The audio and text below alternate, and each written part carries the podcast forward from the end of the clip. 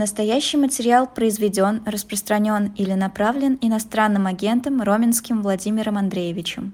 К нам присоединяется Владимир Фисенко, глава правления Центра прикладных политических исследований Пента. Владимир, здравствуйте. Доброе утро.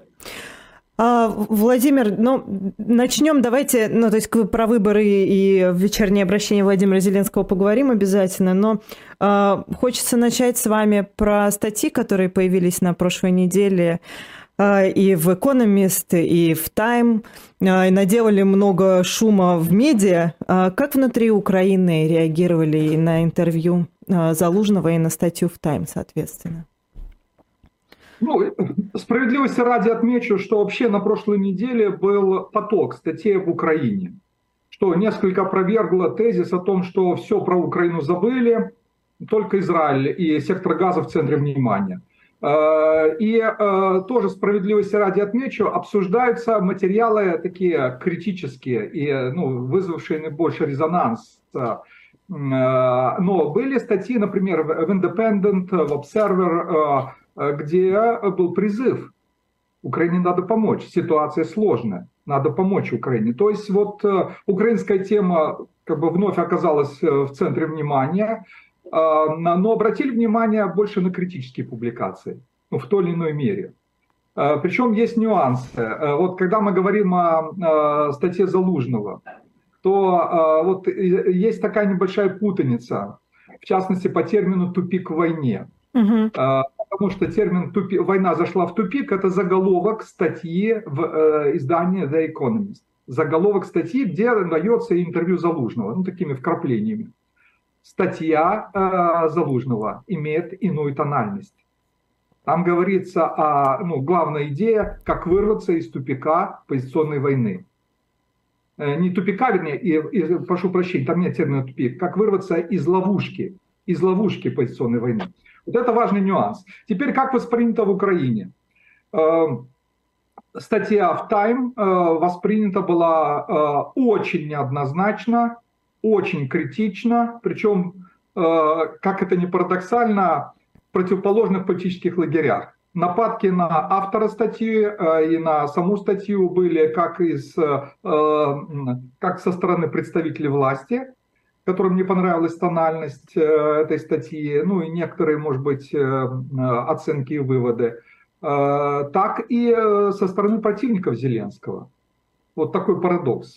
Статья поляризовала во многом социальные сети, но доминировала, преобладало скорее критическое отношение к этой статье. Но там а же вот цитаты Зеленского, правильно я понимаю? В этой не, ну, статье ну, там, есть цитаты там Зеленского. Там были цитаты Зеленского, да. Э, но там э, больше всего как бы э, эмоции вызвали, вызвали цитаты анонимных источников. Да. И вот по поводу них там много оценок, опровержений, потому что некоторые наши журналисты посчитали, что вот этим анонимным советником был Арестович. Арестович это опровергнул, ну и сам Саймон Шустер тоже опровергнул. Кто это? Ну, я, возможно, э, провели какое-то внутреннее расследование в офисе президента, хотя я так думаю, что, судя по всему, Саймон Шустер, который имел доступ э, в офис президента, он как бы завоевал положительную репутацию в прошлом году, и он общался э, немножко с Ну, надо сказать, что это вообще уважаемый журналист, честно говоря. Ну, я вам скажу, он известный журналист, да. в Украине к нему относятся по-разному. Угу. По-разному и неоднозначно. В частности, из-за некоторых статей по Азову. А, еще более я могу продолжать, вот, кстати, добавлю еще, э, ну, меньше обсуждают, но вот появилась странная статья с неправильным заголовком и, э, ну, скажем так, для нас э, нехороший, скажем так, заголовок в Нью-Йорк Таймс, статья Кремера, Угу. Еще больше критично его оценивают а, а, по поводу того, что раскол между Залужным и Зеленским. Тема сейчас активно продвигается. Раньше ее продвигала больше русская пропаганда, ну и некоторые наши ну, нелюбители Зеленского. А теперь вот как бы еще и в Америке эта тема появилась э, после, на мой взгляд, не очень удачного высказывания Игоря Жовквы по поводу статьи Залужного. Я, кстати, был вместе с ним на этом эфире, рядом просто. Угу. Я знаю, что там, там немножко другая ситуация. Раскола нет, есть скорее, я бы сказал так, расхождения стилистические и тактические по поводу того, как подавать на Западе информацию о состоянии войны и перспективах войны. Но нет раскола. И Зеленский и Залужный выступают за э, то, чтобы э, продолжать э, сопротивление российской агрессии, бороться, не сдаваться, ни о каких переговорах ни у Зеленского, ни у Залужного, например, в отличие от Арестовича, речь не идет. Вот в этом принципиальное различие. Так вот, по Залужному, по его статье, она вызвала, конечно, большой резонанс.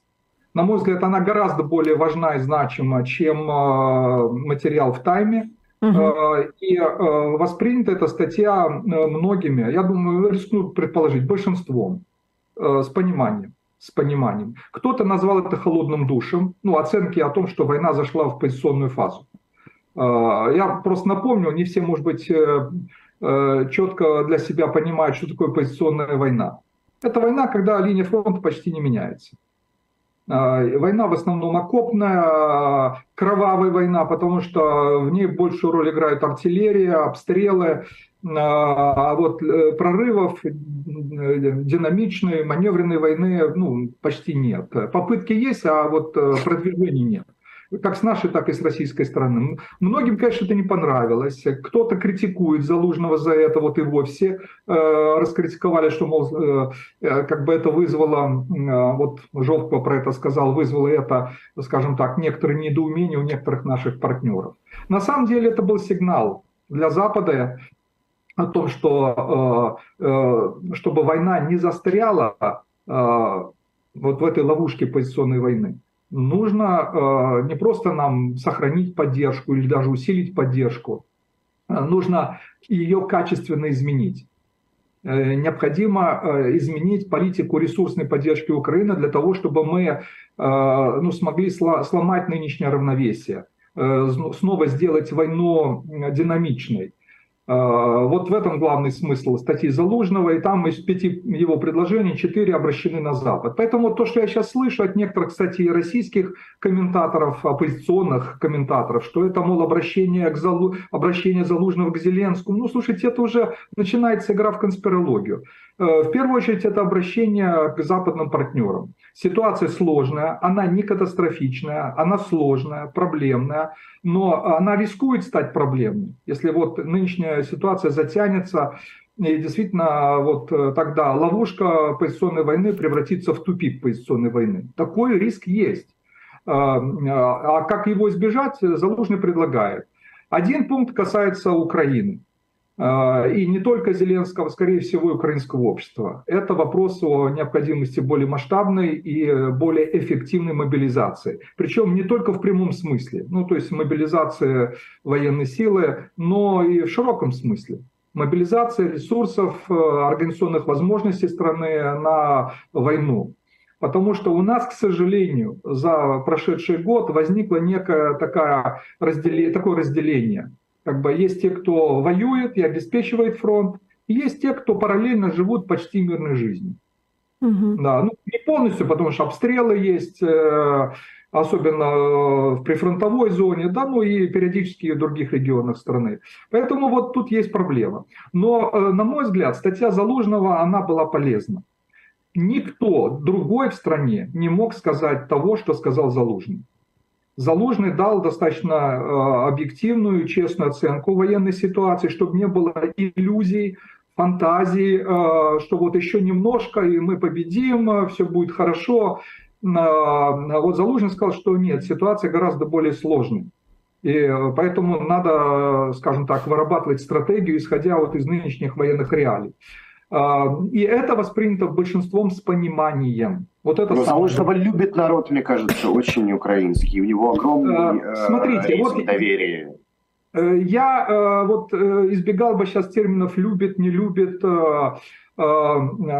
Парадокс Залужного в том, что он, с одной стороны, он пользуется огромным уважением, и он отражает доверие к вооруженным силам. Он персонально представляет вооруженные силы. Он главный командующий вооруженных сил. Э, институт, которому наиболее доверяют в стране, государственный институт, ну и в целом общественный институт, э, это вооруженные силы. Больше 90% украинцев доверяют вооруженным силам. И, естественно, это доверие транслируется на Залужного. В чем специфика Залужного? Вот э, его мало знают как человека. Он скорее символ, он миф во многом. Его знают те, кто с ним общается. Огромный авторитет у военных, у волонтеров. Кто с ним общается, все говорят, он очень харизматичная фигура, он действительно пользуется огромным уважением. У обычных людей к нему отношение скорее вот такое несколько, я бы сказал, абстрактное, но очень уважительное и доверительное. Э, это отражение доверия к вооруженным силам. Но все-таки реально Залужного знают мало.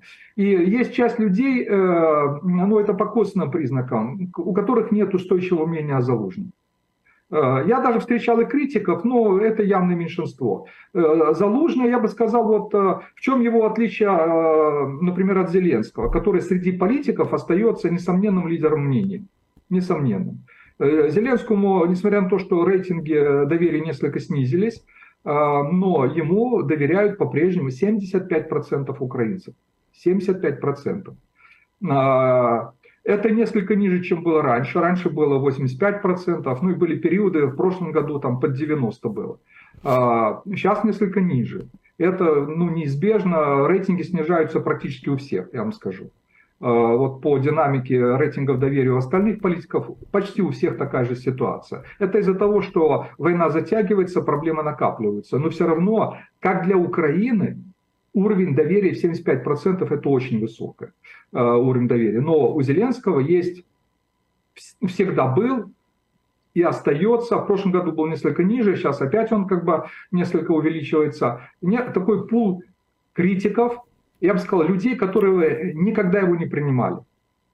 Многие ну, из этих людей, ну их многие сильно сказано, но это там сейчас до 20%. Угу. А, есть такая группа, я думаю, это несколько процентов, которые его просто ненавидят. Вот ну, с 19 года его не принимают, не воспринимают, да. А, и для них он просто раздражитель самый сильный. Э, как для кого-то у нас, э, вот, а таких много, кстати, раздражитель это Арестович, так вот э, для части там, сторонников Порошенко, там, некоторых других раздражитель Зеленский. Вот особенность Залужного, у него почти нет негативного отношения из-за того, что люди понимают, вооруженные силы сейчас это наша главная гарантия, наша главная страховка, а, наша главная защита, поэтому вот он тефлоновый в этом плане. Э, нет людей, которые к нему относятся плохо. Во всяком случае, ну, а, визуально, э, там, по социальным сетям это почти незаметно. Именно поэтому как бы его заявление это как прививка. Это как некая прививка, и э, я считаю, что это было сделано своевременно, правильно, чтобы немножко скажем так, привести нас, с одной стороны, охладить завышенные ожидания, которые были раньше, они уже стухли во многом, но еще частично остаются. А с другой стороны, немножко привести в тонус, э, подтолкнуть нас э, к большей концентрации, чтобы ну, более реалистично оценивали ситуацию. Но в целом, я бы сказал так, вот да, у Залужного огромный авторитет, огромное доверие, но Залужный сознательно дистанцируется от политики сознательно.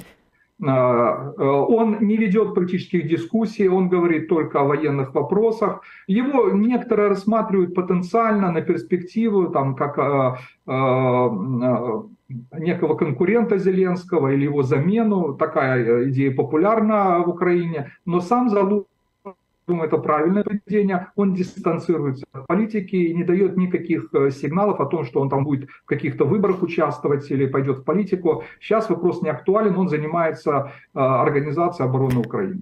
Владимир, вы знаете, вот у меня в воскресенье был в гостях э, в эфире эм, Аркадий Островский, журналист экономии, собственно, который беседовал Я с знаю, да. Заложенным, да, и мы ну, как, делились впечатлениями, расспрашивали его и, собственно, делились своим впечатлением о прочтении. И э, сложилось ощущение такое, но это вот по словам Аркадия, что, э, ну вот, Залужный говорит о неких проблемах, да, о некой патовой ситуации, да, в ходе военных действий, и что вот вроде бы он это понимает, и вроде бы даже и как им по ощущению, что он понимает, что и Герасимов это понимает, да, но с двух сторон, понятно, на правительственном уровне говорят, что нет, мы наступаем, Владимир Путин тоже со своей стороны говорит, нет, мы наступаем, но все равно некая тональность, она же другая, потому что раньше, насколько я помню, по статьям Залужного, да, которые появлялись в западной прессе, тоже они же все в основном появлялись в западной прессе, и там было прям, нам нужно вот такое-то количество... кстати, да, и там был прям материал. чуть ли не четкий перечень вещей вообще, которые нам нужны для того, чтобы было либо успешное контрнаступление, да, там и так далее, и так далее, и так далее. А тут тональность, она немного какая-то, не знаю, угнетающая, что ли. Ну, это вопрос, кто как воспринимает, да. Э, кто-то воспринимает именно так, как сказали, угнетающее. Я говорю, вот э, я у целого ряда комментаторов в Украине, ну, в СМИ в основном и в социальных сетях, увидел вот одно и то же э, словосочетание «холодный душ». Угу. Вот мне кажется, оно наиболее точно. Угу. Да, кто-то может воспринимать это угнетающе, депрессивно, верили в победу, а тут оказывается как бы надежда на быструю и окончательную... Тут как будто бы понимание, что это на долгие-долгие годы. Смотрите, э, вот когда я слышу на долгие-долгие годы, я э, отношусь к этому сдержанно скептически. Я поясню почему. Точно так же, как я отношусь скептически, я могу сейчас объяснить почему, ко всем разговорам о том, что вот э, и э, статья в Time, и э, вот статья, и, там, и статья в Economist, и статья Залужного там же, и там ряд других материалов, это NBC, что это прелюдия к переговорам, что вот-вот начнутся переговоры. Я скептически отношусь к этому, я могу пояснить почему. Uh-huh. Но я объясню, почему я скептически воспринимаю войну на долгие годы. К войне на долгие годы не готовы ни Украина, ни Россия, что бы там ни говорили. Для России это тоже будет проблема. А, и Запад не хочет войны на долгие годы. Китай не хочет войны на долгие годы, потому что это проблема, которая будет э, э, ну, турбулентным фактором для мировой торговли, мировой экономики.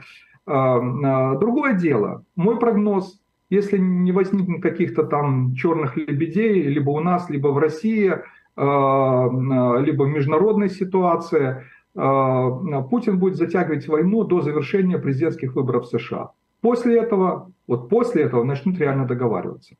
В чем специфика э, нынешней ситуации? Э, вот я бы сказал, своеобразный парадокс. Вот вы правильно говорите, военные, наверное, понимают, и Залужный, и Герасимов, наверное, понимают, да, что сейчас и у Украины, и у России недостаточно ресурсов для того, чтобы переломить ход войны в свою пользу. Но у Путина на носу президентские выборы. И я думаю, что под президентские выборы есть желание хотя бы небольшие победы показать. Ну, например, взять Авдеевку. Угу. Да, показать какое-то продвижение. А, нужны призы военные для обеспечения политической победы, то есть ну, переизбрания Путина. А, э, понятно, что ну и так будет, э, тут нет никаких сомнений. Ну, символически. Но... Ну, с чем-то надо ну, идти нет, на эти нет, выборы, мы да. не о выборах. Ну, мы понятно. Не о выборах. На это мероприятие надо с чем-то идти, понятно, с какой-то... Совершенно верно, да. да. Это пропагандистски необходимо. Да. Необходим пропагандистский антураж. Поэтому вот первое, э, что будет влиять на ход военных действий, Россия, тем более ну, это очевидно, и статья Залужного, вот тут есть определенный негативный эффект, э, тут я могу согласиться с критиками, э, что, как бы, да, это россиян э, несколько воодушевило. Но они и так знали, что да, нет существенного продвижения на юге украинских войск, они и так воодушевились появилась некая тоже опять завзятость такая, некий но снова появилась агрессивность, э, и снова вот дойдем до Киева и так далее. Вот э, такие опять настроения, что, мол, надо опять додавить украинцев. Такие настроения тоже сейчас вот в России возникли. Я думаю, скорее они не у профессиональных военных, а там вот у некоторых военкоров и людей, которые как бы ненавидят Украину и хотят полной победы в войне. Однако, а, вот пока работает политический фактор, это для Кремля, это выборы, свои выборы. Потом э, будут надежды, и они сейчас есть, что, ну, они же видят, ресурсов в Украине не хватает. Есть проблемы с президентской избирательной кампанией в США, что создает проблемы для финансирования э, военных расходов в Украине. И не только военных. Поэтому есть надежда, что а вдруг Украина посыпется из-за всех этих проблем. И тогда удастся додавить, и если, может быть, не в том объеме, как это хотелось в начале войны, то, тем не менее, принудить Украину к миру на своих условиях, причем на жестких условиях. Такие надежды есть э, в Кремле наверняка. Поэтому э, с высокой вероятностью они будут затягивать э, активные военные действия, хотя и в ограниченных масштабах. На полномасштабную войну ресурсов не хватает ни у нас, ни в России на данный момент.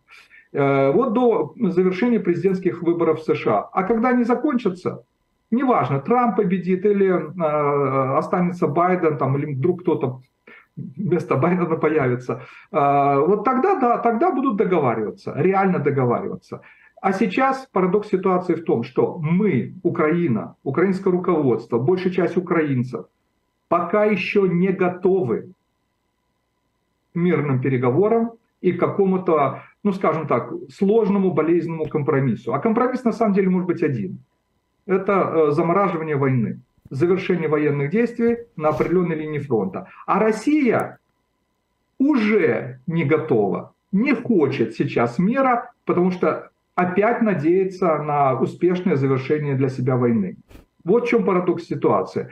Мирные переговоры, о которых сейчас вот много разговаривают, э, э, они будут реальными тогда, когда обе стороны, э, плюс, скажем так, секунданты которые находятся за Украиной и Россией, это Запад и Китай. Вот когда все созреют одновременно, особенно Россия и Украина, примерно одновременно созреют к тому, что все, пора заканчивать, войну надо заканчивать. Поэтому мой прогноз, э, ну, э, если все будет идти так, как сейчас, то на какие-то мирные переговоры, на возможные договоренности мы выйдем в 2025 году. А, ну, кто его знает? Э, политика изменчива, динамична, теоретически, там, если что-то возникнет в будущем году, то, может быть, и в будущем году откроется окно возможностей. А, война может затянуться на несколько лет, но затянуться вот да, уже э, два года почти. В режиме малой интенсивности, как это было на Донбассе. Угу. Когда будет устойчивая линия фронта, будут стрелять друг по другу, но все-таки, ну скажем так, будут экономить ресурсы, активных военных действий не будет.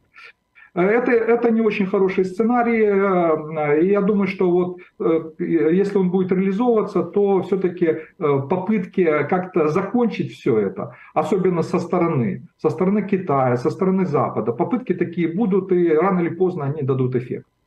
Вы знаете, единственное, я к, вашему тезису про выборы Путина и с тем, что ему нужно, ну, на выборы, условные выборы, да, мы с вами понимаем, о чем идет речь, а, идти с чем-то, тут, конечно, хочется вспомнить, сколько говорили про Бахмут, да, какое значение да. имеет э, Бахмут, а когда, а, значит, Бахмут э, взяли, да, если так, э, так мы выражаемся, никакой радости особой в России по этому поводу совершенно не было, и в этом смысле, конечно, взятие Авдеевки к выборам это звучит звучит еще, при всем уважении к Авдеевке, еще более грустно, честно говоря. Я не думаю, что будет какой-то да, такой эмоциональный подъем в настроении Знаете, э, людей. ну, эмоции это же, э, ну, скажем так, еще во многом э, следствие эффекта пропаганды. То есть вызовут, да. не вызовут эмоции, потом их можно показать, гораздо сильнее, чем они есть на самом деле. Я про другое. В чем на самом деле трагедия ситуации? Вот вы про Бахмут сказали. Вот Бахмут взяли. Угу. Бахмута нет. Бахмута нет, он разрушен. Угу.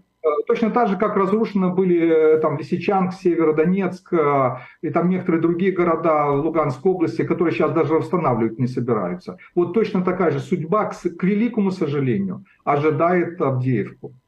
Авдеевка вот сейчас просто уничтожается, потому что там идет очень активная артиллерийская э, война, э, особенно вот против украинских э, позиций. Поэтому, ну вот, к сожалению, да, ну взять могут, но то, что останется, вот извините, кладбище, кладбище города, могут взять. Да, это возможно теоретически, но э, вряд ли это можно считать каким-то действительно победным результатом. К сожалению, в этой войне, я вам скажу, помимо того, что большие проблемы возникают и для Украины, прежде всего для нас, потому что война на нашей территории идет, э, Россия тоже свои проблемы получает. Я вот, как это ни странно, могу вам сказать, больше всего страдает и сейчас, и на перспективу регион, из-за которого, казалось бы, эта война началась, или в защиту которого началась, это Донбасс. Значительная часть Донбасса просто разрушается. и она не будет иметь перспективы на очень длительный период времени. Вот, вот вам трагический парадокс. Защищают Донбасс так, что камня на камне не остается. Да. Владимир, а вы допускаете то, что после выборов э, Путин э, сможет провести новую волну мобилизации, забросить на фронт еще 300 э, тысяч новобранцев? Это ведь есть у него такая возможность? И Смотрите, не сможет ли эта история переломить несколько ход войны. Опять же, мы понимаем, что э, Москва делает выводы из своих неудач. Мы понимаем, что если э, в начале конфликта э, Украина пользовалась тем, что она обладает технологиями, дронами и так далее, то теперь эти школы дронов э, организуют э, и на территории России активно тоже в этом направлении развиваются. Стоянный голод у одной и другой страны, но Москва дошла до Кима и из Северной Кореи тоже э, огромное количество снарядов получит. При этом... Получила. Получила, получила или получит. Да, смотрите, но надо понимать одну вещь. Как э, исчерпаемо количество снарядов э, в России, да, идет воспроизводство, э, но нельзя воспроизвести в том же объеме, как снаряды расходовались в 2022 году. Да, от Кима, вот нам миллион снарядов, мы не знаем. Часть, наверное, получена, часть еще, наверное, придет. Э, цифра такая, слишком круглая, как на мой взгляд.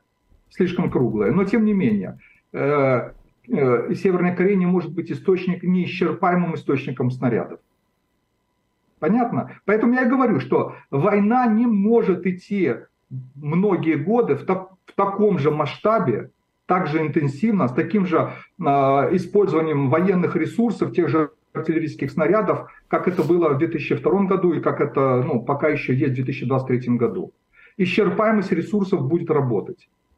Э, поэтому э, вот говорить, ну все, вот так вот как сейчас, будет постоянно, бесконечно. Не может это быть бесконечно, потому что это слишком большое напряжение, и так или иначе, ну вот в первые, первый год, полтора года войны э, Россия особенно использовала еще и то, что было накоплено.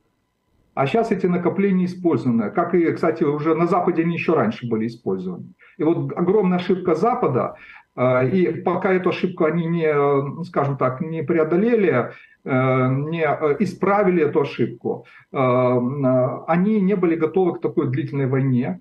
Как оказалось, военных ресурсов было не так много, и надо сейчас наладить их расширенное воспроизводство. Они это пытаются делать, но пока медленно и не так эффективно, как хотелось бы. Это так вот к слову. Что касается мобилизации, да, она возможна.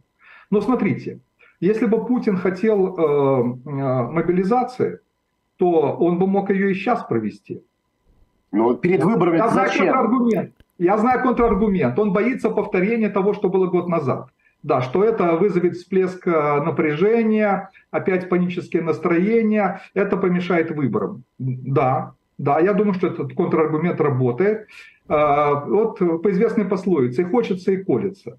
Э, после президентских выборов да, теоретически это возможно. Если он будет делать ставку именно на победу, да, это возможно. Но та же самая проблема может возникнуть. Да, перед выборами это могло помешать там, ну, нормальной организации, нормальному ходу избирательной кампании, работы пропаганды. Э, поэтому, как бы, да, могли отложить мобилизацию. Э, ну вот представим себе э, худший сценарий. После президентских выборов Путин дает команду по просьбе военных, давайте начинать мобилизацию. Чему это приведет? Я немножко в упрощенной форме, потому что там будет все, ну, масса деталей, и э, может развиваться, так скажем так, по разным тоже сценариям. Но тем не менее, вот самая очевидная тенденция. Во-первых, это вызовет э, и социальное напряжение, и экономические проблемы. Экономические проблемы. Как первая волна мобилизации тоже э, э спровоцировала ряд экономических проблем. Так и здесь. Эти проблемы будут нарастать вызовет недовольство э, у ряда социальных слоев.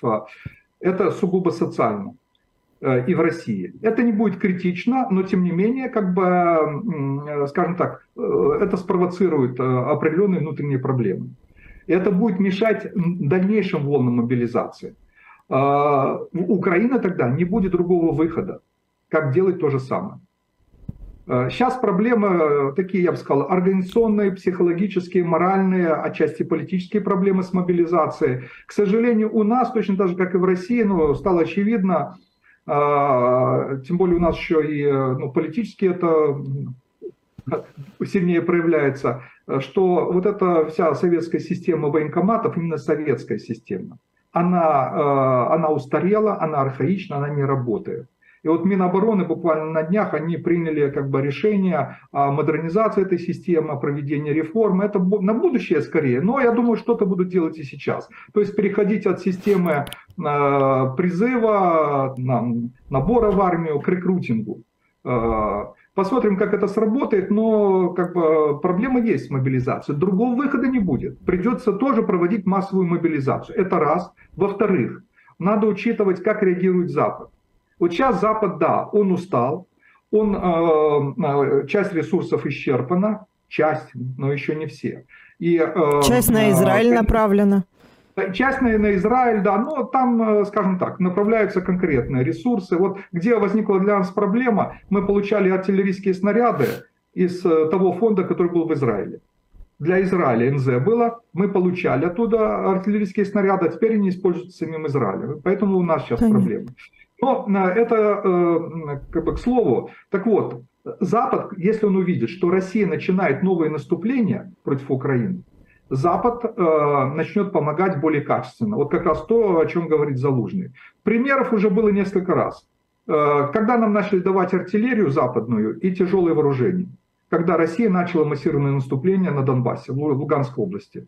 Это май, э, июнь, э, июль прошлого года. Когда э, нам начали давать ПВО, а перед этим не давали, и даже говорили не дадим. Э, когда начались ракетные обстрелы Украины осенью, зимой Э, прошлого года.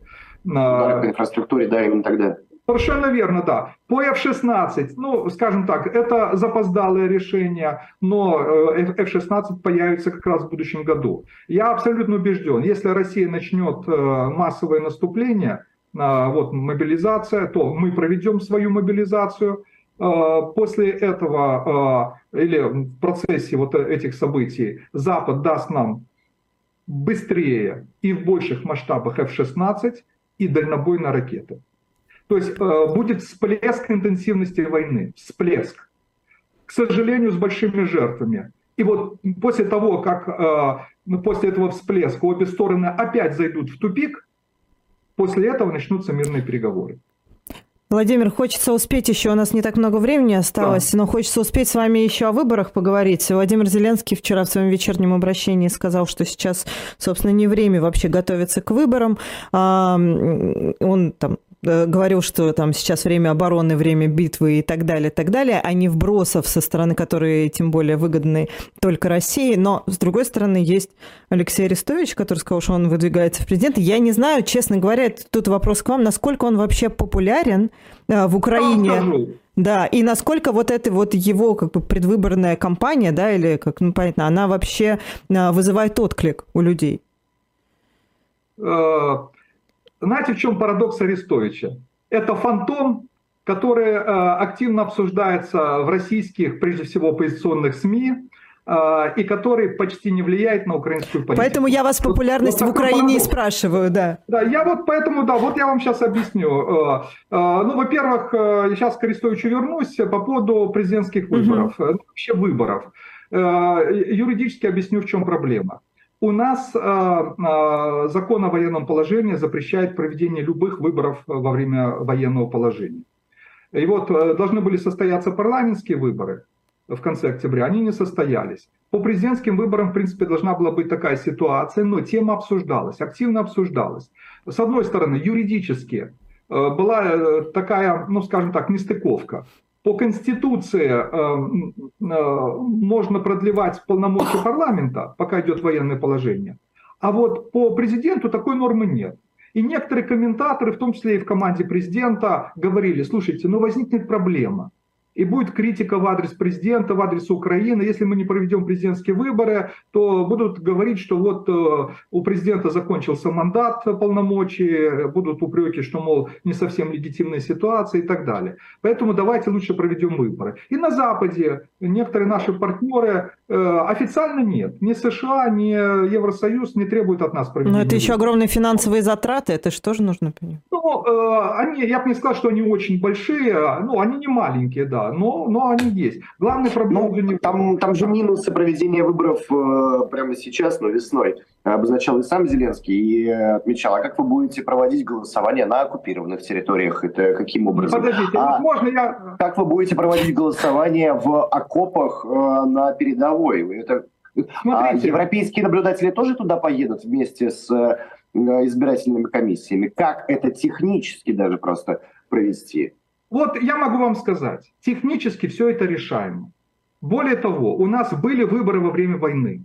Не такой войны, как сейчас, правда, и когда не было военного положения. Но выборы во время войны были в 2014 угу. году и президентские, и парламентские. Тогда была просто в них настоятельная необходимость, поэтому их провели. И по, именно по причине выборов не объявляли военное положение тогда. Э, это так к слову. Но война была другая, не такая, не такая, как сейчас. Что касается выборов на оккупированной территории, они не могут быть проведены не могут быть. И это все прекрасно понимают. Это не главный аргумент. Более того, э, те изменения в избирательном законодательстве, которые готовятся, они это учитывают. Не будет выборов по территориальным округам. Будут выборы только по общегосударственному округу. Ну, имеется в виду и президентские выборы, ну и если будут парламентские. Поэтому можно найти варианты голосования и для военнослужащих. Это голосование не в один день, а, например, в течение недели там, в прифронтовой зоне и так далее. Есть варианты, хотя они не очень положительно оцениваются, как э, организовать голосование для тех, кто за рубежом, 5 миллионов человек за рубежом и так далее. Технические проблемы можно решить, хотя это серьезные проблемы, и это, ну скажем так, решить не так просто. На это требуется время. А, главная проблема, вот они сказал вчера Зеленский, это внутреннее противоречие. Избирательная кампания – это всегда внутренняя политическая борьба. И э, это э, нас ослабит, это нас разъединит э, в ситуации, когда нам наоборот нужна концентрация перед лицом внешнего врага и в нынешней непростой ситуации. Вот это, я думаю, было главным аргументом для Зеленского. Почему Зеленский принял такое решение? Хотя вот перед этим, буквально на, на днях, на прошлой неделе, министр иностранных дел Кулеба сказал, что обсуждается вопрос. Это действительно так. Э, в офисе президента, в президентской команде проводить, не проводить президентские выборы. Угу. И вероятность была, я бы сказал, 50-50, 50 на 50. Были аргументы как за, так и против. Зеленский явно колебался. Эмоционально он, э, и вы вот вы цитировали сами, что он выступал против выборов, приводил аргументы, в частности по военным, и не только. А, я думаю, эмоционально Зеленский не хотел этих выборов. Он сам, как и большинство украинцев, ну, считал, что зачем эти выборы? Да, ну они не своевременны в условиях войны. Но его, видимо, часть команды убеждала, ну и на Западе были голоса, а, что лучше провести эти выборы. Поэтому он колебался. Однако, вот на днях буквально, а, ну, конец октября, начало ноября, ну, появились опросы общественного мнения, согласно которым абсолютное большинство украинцев против выборов во время войны. От 65% до более чем 70%. И я думаю, это очень сильно повлияло на Зеленского. Он учитывает общественное мнение. Он не хочет идти против общественных настроений. Это очень важно, кстати, на перспективу. А, поэтому вот это, я думаю, оказало на него решающее влияние. Ну и нынешнее обострение военных действий, э, различные трагические события, которые произошли в последние дни, я думаю, это тоже на него повлияло. И он решил прекратить эту дискуссию. Вот про, про вбросы. У него же было про вбросы да. вчера. А вбросы а были... вбросами он Арестовича считает? Нет, нет, нет. Вот еще раз, не обращают внимания на Арестовича. Он вызывает, конечно, раздражение, э, но э, он не влияет на общественное мнение в Украине и на украинскую политику. Вброс был от депутата и некоторых других людей, связанных с командой Порошенко. Они начали активную кампанию, что власть уже приняла решение проводить выборы, и вот тут обратите внимание, как раз оппозиция больше всего боится этих выборов. Оппозиция Потому что если бы выборы были президентские, Зеленский выиграл бы их в первом туре. Угу. А, да. А, ну и вот началась эта кампания внутренняя, я не хочу использовать нехороших слов, которые иногда используют в наших социальных сетях по поводу характеристики этой кампании. А, но выглядела она не очень красиво. И, видимо, это достало самого Зеленского, он решил вот поставить точку и а, сказал об этом публично. Теперь об Арестовиче. Вот в чем э, феномен Арестовича? В том, что многие рус, русскоязычные СМИ, в том числе оппозиционные, смотрят на Украину э, глазами Арестовича и через Арестовича через то, что он говорит, какие оценки он дает. Это, знаете, мне напоминает, как Путин смотрел на Украину глазами Медведчука. А на самом деле... Ну, он просто а когда-то был уже приближен к аппарату, поэтому, он собственно... Да. Вот, вот, да. Он был... При... Он... Это сложилось почему? Вот такая ситуация. Потому что в первые недели, первые месяцы войны, когда Арестович был э, советником офиса президента, он фактически в социальных сетях, в Ютубе стал таким альтер-эго Зеленского. Он стал его голосом медийным. А, но тогда, вот это очень важный момент, тогда он выполнял роль успокоителя он э, был носителем позитивных новостей для Правда, украинцев. как психо психотерапевт работал. Да, да, своеобразно. Да, ну, он, кстати, профессионально этим занимается, ну, немножко другим, но такой коуч, угу. как, который, да, любит психологические игры со своими слушателями. Э, и вот это сделало его очень известным в Украине. Он входит, наверное, в десятку самых известных общественных и политических деятелей в Украине. А, а вот потом а, начались пертурбации. Его не всегда аккуратные прогнозы заявления, некоторые поспешные и непродуманные заявления. Там, как За что поплатился. Да, это стало вызывать, э, ну скажем так, недовольство, раздражение, критику. Ему начали вспоминать прошлое. Как он у Дугина бывал и как он о Дугине высказывался, его пертурбации политические и профессиональные, когда он был и военным, и актером, и потом политиком, и медийным персонажем. А, вот колебания политические, когда он переходил из одного политического лагеря в другой, все это начали вспоминать. Э, ну последний скандал был с феминистками, когда он да. там на одном из своих семинаров высказался не очень э, уважительно и аккуратно о женщинах, это тоже вызвало всплеск недовольства. Что в итоге? В итоге он сейчас один из наиболее непопулярных персонажей в Украине. Вот приведу данные э, одного из э, последних опросов общественного мнения. В конце сентября Центр Разумкова, он регулярно замеряет доверие к политикам и общественным деятелям. Вот э, такие данные. Не доверяют Арестовичу 71% украинцев. 71%. Доверяют 15%. Полностью доверяют 2%. Почему важен показатель полностью доверяют? Потому что его можно экстраполировать, ну хотя бы отчасти, на э, возможные электоральные шансы Арестовича, вот если о президентских выборах. Э, исходя из этого показателя, можно сказать, ну по опыту, как это работает в украинской политике, э, что, ну скажем так, потенциальный электорат Арестовича от 1 до 3%. Шансов на победу у него нет – и э, он может себе, конечно, привлечь некое внимание. Он, вот главное, что он сейчас делает, э, по мнению большинства украинских наблюдателей, он пытается привлечь к себе электорат, бывший электорат пророссийской партии ОПЗЖ, оппозиционной платформы «За жизнь». Отсюда ставка на тему мира. Что вот давайте замер... вот его термины, которые, кстати, вызвали очень резкую негативную реакцию. Давайте замеряться, примиряться. Но одно дело э, говорить, например, э, и это будет неизбежно в перспективе, о прекращении военных действий, о переговорах о прекращении огня. Это возможно, да. А, но замеряться и примиряться – это другое. Это другой смысл имеет.